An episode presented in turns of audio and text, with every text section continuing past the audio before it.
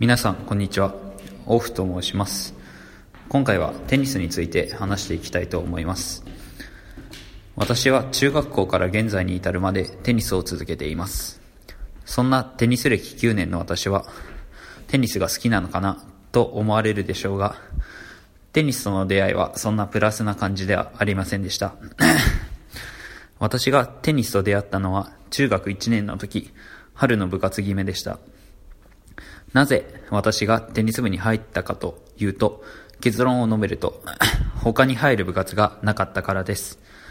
野球部やサッカー部、バスケ部などは小学校からそのスポーツを続けている人が多く入っていたので、私は弱気になり、そんな環境ではついていけず活躍もできない、レギュラーを取るのが難しそうだと私は考えました。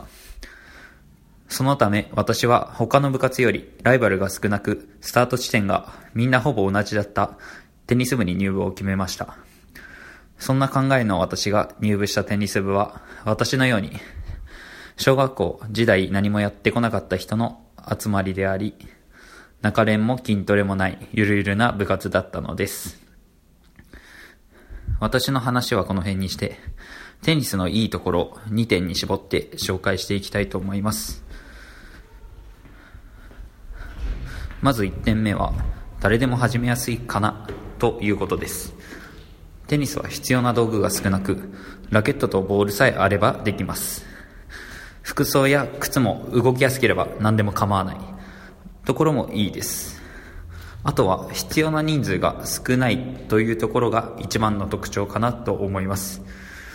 大学生から社会人ともなると、なかなか友達と予定を合わせることは難しくなってくると思います。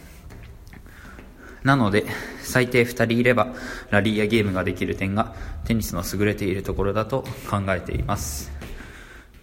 加えてテニスコートの設置数が比較的に多いのも始めやすい理由かなと考えています。最後に、あくまで私の経験上なのですが、ゆるい感じでやっているサークルや部活が多く、そこまで実力に差がなく、初心者ウェルカムなところも多い点も始めやすいかなと思います。続いては2点目、お年寄りでもできる点です。テニスは障害スポーツと言われており、平日のテニスコートではお年寄りがテニスを楽しむ姿がよく見られます。テニスは足、腕、腰など全身を柔軟に使うので、全身を効率的に鍛えることができますので、健康増進につながる魅力的な老後の趣味と言えるのではないでしょうか。あとはテニスはハードな運命な側面、接触プレーなどがありませんので、怪我が少ないところも優れていると思います。最後に余談です。熱すぎる男で有名な松岡修造さん、彼がいないと雪が降るなど結構ネタにされていたりしますが、実は彼は世界に、日本人でもやりようによっては、